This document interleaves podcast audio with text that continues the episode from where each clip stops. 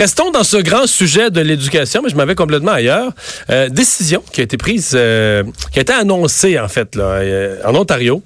Euh, pourquoi on parle d'une décision en Ontario? Parce que je vous avertis tout de suite, elle va avoir un impact direct chez nous. C'est évident que ça va lancer le débat. C'est la province voisine. C'est évident que ça va relancer le débat chez nous à la rentrée, en septembre prochain, dans toutes les écoles de l'Ontario. Le téléphone cellulaire, cellulaire sera interdit. Euh, Est-ce que c'est un modèle pour le Québec? Est-ce qu'il y a vraiment le deux points de vue là-dessus? Ce matin, je recevais un, spé- un spécialiste des technologies à l'é- à l'école qui disait, ben voyons, disait, le cellulaire est au cœur de la vie des jeunes. Tu peux pas faire semblant à l'école qu'il y est plus. Faut que tu l'intègres. Faut que tu, faut que tu, l'école est là pour éduquer. Elle doit éduquer les jeunes à utiliser son cellulaire à certaines heures, à le fermer à d'autres heures, à pas l'amener en classe, mais à, gérer l'existence. L'appareil existe, il faut en gérer l'existence. Qu'en pensent les enseignants? José Scalabrini, présidente de la Fédération des syndicats de l'enseignement du Québec, est avec nous. Bonjour, Madame Scalabrini. Bonjour à vous. Euh, c'est un sujet, euh, mettons, à, à- à la salle de pause là, entre les profs, c'est un sujet, euh, on va dire, irritant, qui revient souvent, les, les données cellulaires? Moi, j'ai le goût de dire que ça peut être à niveau variable. Euh, dans certaines écoles, oui, je sais que ça faire partie d'échanges euh, vigoureux. Et dans d'autres milieux, c'est quelque chose qu'on n'entend pas. Parce qu'il faut savoir hein, que euh, se servir ou pas de ce cellulaire-là, ça fait partie du code de vie. C'est un élément qui est très bien défini dans un code de vie. Là Ce qui, veut, où ce qui veut on dire, quand vous dites code de vie, là, corrigez-moi si je me trompe, ça veut dire que c'est même pas au niveau des commissions scolaires, c'est au niveau des écoles et de leur conseil d'établissement dans notre fonctionnement au Québec. Absolument. On ça, décide comme équipe école avec la direction, avec les enseignants, personnel de soutien, qu'on se fait un code de vie qui est souvent pour euh, être plus concrète là, pour ceux qui ont des enfants à l'école, ça va se retrouver souvent même dans l'agenda là, où on définit euh, le comportement, le code de vie, ce qu'on accepte, ce qu'on n'accepte pas à l'école. Donc le cellulaire et souvent à ce niveau-là, on y met les balises à ce niveau-là. Ah. Ce qui est reproché dans des milieux, c'est qu'une fois que tu as le code de vie, ben, des enseignants vont dire on s'entend sur quelque chose, il y a une décision collective.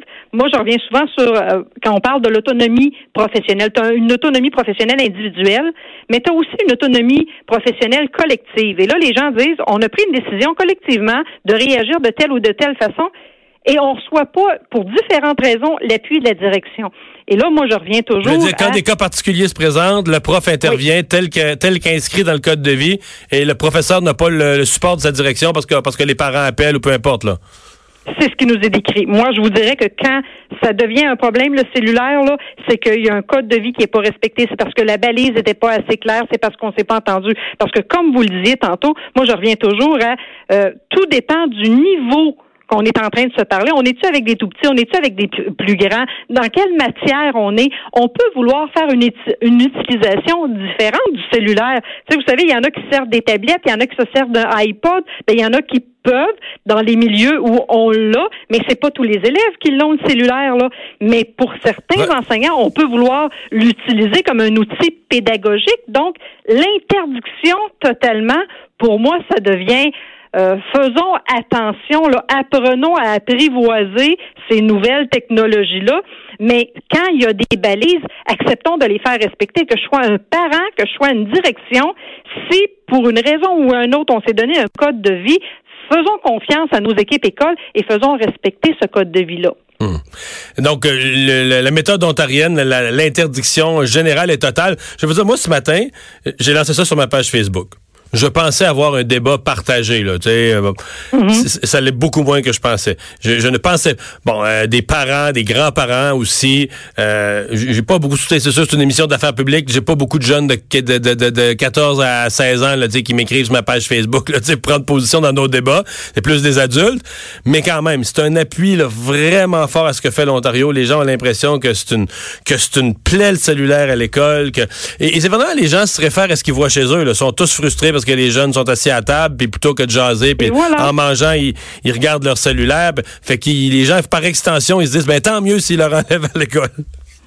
Tu sais, moi, moi, je trouve que ça fait partie de, de des modes de vie qu'on peut transmettre même de par l'éducation. Puis là, je, je sais que je suis extrême, mais je vais prendre un exemple. Là, quand j'ai commencé à enseigner la gomme, la chicane qu'on avait pour ou contre la gomme ou pour ou contre la casquette dans la classe. Là. Ben, comme gestion de classe, euh, moi, je disais aux élèves, euh, j'irai pas vérifier euh, en arrière dans ton pantalon si ta casquette est là. J'irai pas vérifier dans ton palais si tu as collé ta gomme là. Mais si ta gomme me dérange ou si ta casquette me dérange parce qu'elle passe son temps tombée à terre, sois assuré que comme enseignante, je vais intervenir puis je vais dire non. Mais ma direction avait l'obligation de m'appuyer là-dedans si je décidais que dans ma gestion de classe, je voulais intervenir. Et ce qu'on voit de plus en plus, c'est des milieux où on nous rapporte que malgré les codes de vie, malgré le fait que l'enseignant dit, moi, je pose mes balises, là. Pour moi, c'est un outil pédagogique. Je, me sers de mon jugement professionnel, je l'accepte. Bon, ça peut aller. D'un autre côté, c'est moi, ça me nuit parce que je réalise que j'ai des élèves qui s'envoient des messages pendant mon cours et je ne veux pas de ces échanges-là quand je suis en train d'expliquer des notions ou quand je leur demande de faire certains exercices. Ben, il faut qu'à ce moment-là, le parent comprenne, comprenne qu'on est en train de nuire à, ce que je veux faire pédagogiquement. Et c'est là qu'on dit on a besoin de l'appui des, directions et hmm. l'appui des parents qui vont pas juger pourquoi on ne veut pas que ce soit utilisé. Ouais. Le, le mot, un, des mots, je veux vous entendre là-dessus qui revient, c'est la, la distraction ou son, son corollaire, la concentration, la concentration ou l'absence de concentration ça revient beaucoup, ça. Les gens disent, nos jeunes, là, ils ont plus d'attention. Puis certains disent même, mais on, on parle de déficit d'attention, mais certains jeunes, là, leur déficit d'attention ne vient pas de leur comment leur cerveau est composé. C'est qu'ils ont le cellulaire, ils reçoivent des messages, ils savent qu'il y a une vidéo. Il y a, si, il y a tellement d'affaires dans le cellulaire qui leur créent de la tentation que le déficit d'attention vient du cellulaire. Là. Donc, est-ce que ça, vous le sentez? Il y a une étude britannique, semble-t-il, qui dit même qu'ils ont enlevé le cellulaire dans des écoles, puis les notes ont monté parce que les jeunes réussissaient à mieux se concentrer sur les contenus? Il n'y a plus d'attention. Et il n'y a plus non plus, je vais emmener un autre élément important, la, capacité d'attente. On, voit là, euh, euh, regardez, puis vous pouvez le voir dans vos familles avec euh, des jeunes, puis même des adultes, là, le cellulaire vibre, oups, tout de suite, il faut que j'aille voir qu'est-ce qui est là. Ouais, c'est pas juste les jeunes, ça. Là. Non, non, c'est ça que je dis. C'est pas juste les jeunes.